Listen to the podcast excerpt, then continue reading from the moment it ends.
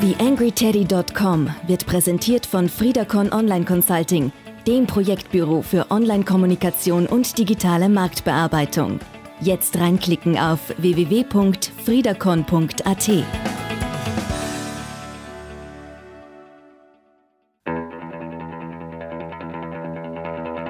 TheAngryTeddy.com, Podcast für Social Media, Online-Marketing und E-Commerce. Hier ist dein Host Daniel Friesenecker. Servus zur Ausgabe 141 des TheAngryTeddy.com Podcasts. Gleich vorweg, es ist wieder eine Solo-Episode, die ihr heute auf die Ohren bekommt. Ja, äh, offenbar ist das Frühjahr doch sehr arbeitsintensiv, nicht nur für mich, äh, auch für die Interviewpartner, die ich so angefragt habe. Ich schwöre, ich bleibe dran. Äh, es wird was kommen, äh, nur Terminfindungen sind im Moment alles andere als einfach. Nichtsdestotrotz äh, stehe ich ja im Moment recht viel bei Schulungen und Seminaren draußen, habe da verschiedene Lehrgänge, wie ihr wisst, an äh, Wifi, FH Wien und so weiter. Eben am Laufen, in denen ich verschiedenste Dinge rund um Social Media Marketing und Online Marketing unterrichte. Nebenbei kurze Werbeeinblendung. Wer Interesse an Individualseminaren und Coachings hat, gerne auf www.friedacon.at oder www.friesenecker.eu Kontakt aufnehmen. Würde mich natürlich freuen, auch den einen oder anderen TheAngryTeddy.com Hörer da mal in eigener Mission dann persönlich kennenzulernen.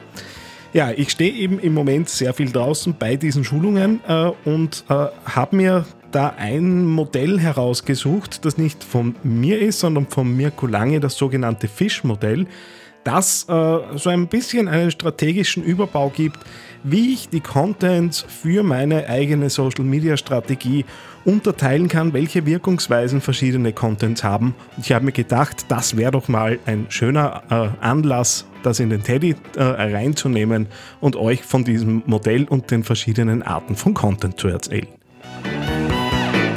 Mehr Beiträge findest du auf theangryteddy.com oder auf facebook.com slash theangryteddy. Ja, wie gesagt, es geht um das sogenannte Fischmodell. Äh, das Fischmodell wurde von Mirko Lange entwickelt. Äh, Mirko Lange dürfte ja äh, in einschlägigen Kreisen durchaus bekannt sein als Content-Marketer und jemand, der sich da recht tief auseinandersetzt mit diesen Dingen nach wie vor, auch wenn nicht mehr aktiv betrieben, www.talkabout.de äh, immer noch eine wertvolle Quelle, um eben sich strategisch mit dem Thema Content und Content Marketing auseinanderzusetzen. Ja, und er hat eben genau dieses Fischmodell entwickelt, äh, das auch, äh, und ihr bekommt die Links natürlich in den Show Notes, wie ein Fisch aufgebaut äh, ist, beziehungsweise visualisiert ist, wobei das Fisch für das F für Follow Content, das I für Inbound Content, das S für Search and Sales Content und das H für Highlight Content steht. Wie unterscheiden sich jetzt diese verschiedenen Arten von Content? Äh, der Follow Content ist jetzt wahrscheinlich so das, äh, was man am meisten im Social Web sieht. Nehmen wir eine übliche Facebook-Seite zum Beispiel her. Das ist eben genau der Inhalt, der dort äh, täglich oder sehr oft hintereinander gepostet wird, wo man relativ regelmäßig mit hoher Frequenz äh, postet und wahrscheinlich die Qualität oder der Qualitätsanspruch ja nicht ganz so hoch ist wie für andere äh, Content-Arten, die man dann auch für verschiedene strategische äh, Dinge eben nutzt. Das heißt, dieser Follow-Content sorgt so ein bisschen für das Grundrauschen, und kann auch mit kleinem Budget gepostet werden, äh, wird aber jetzt nicht das sein, was alleine und für sich selbst stehend äh, zu eurer Conversion, zu eurem Ziel, zum strategischen äh, Ziel, das man eben gesetzt hat, führen wird.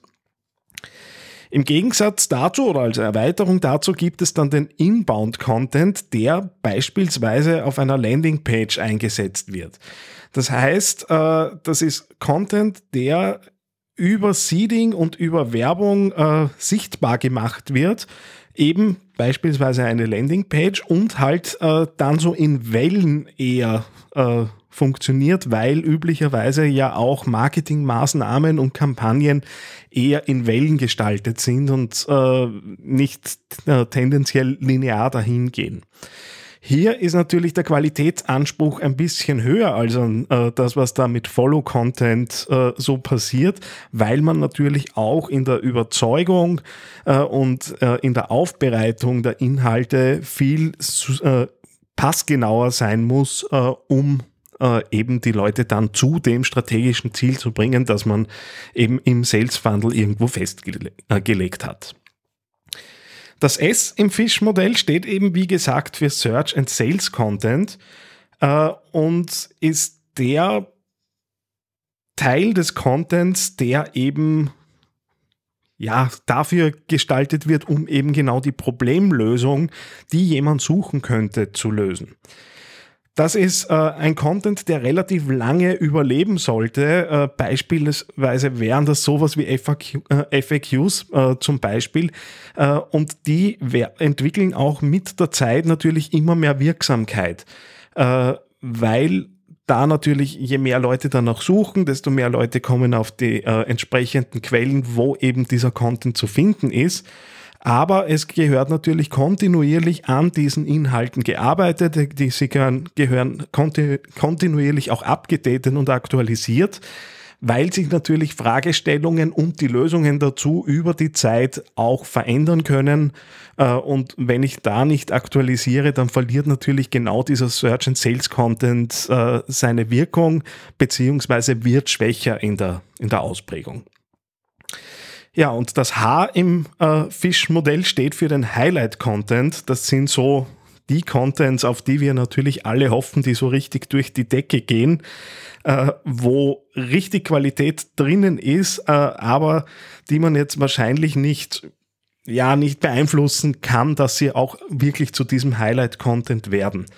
Äh, wenn man so einen Highlight-Content hat, das sind genau die Dinge, auf die wir natürlich immer hoffen, dass eben die äh, Beiträge sich äh, viral verbreiten, große Reichweiten erzielen.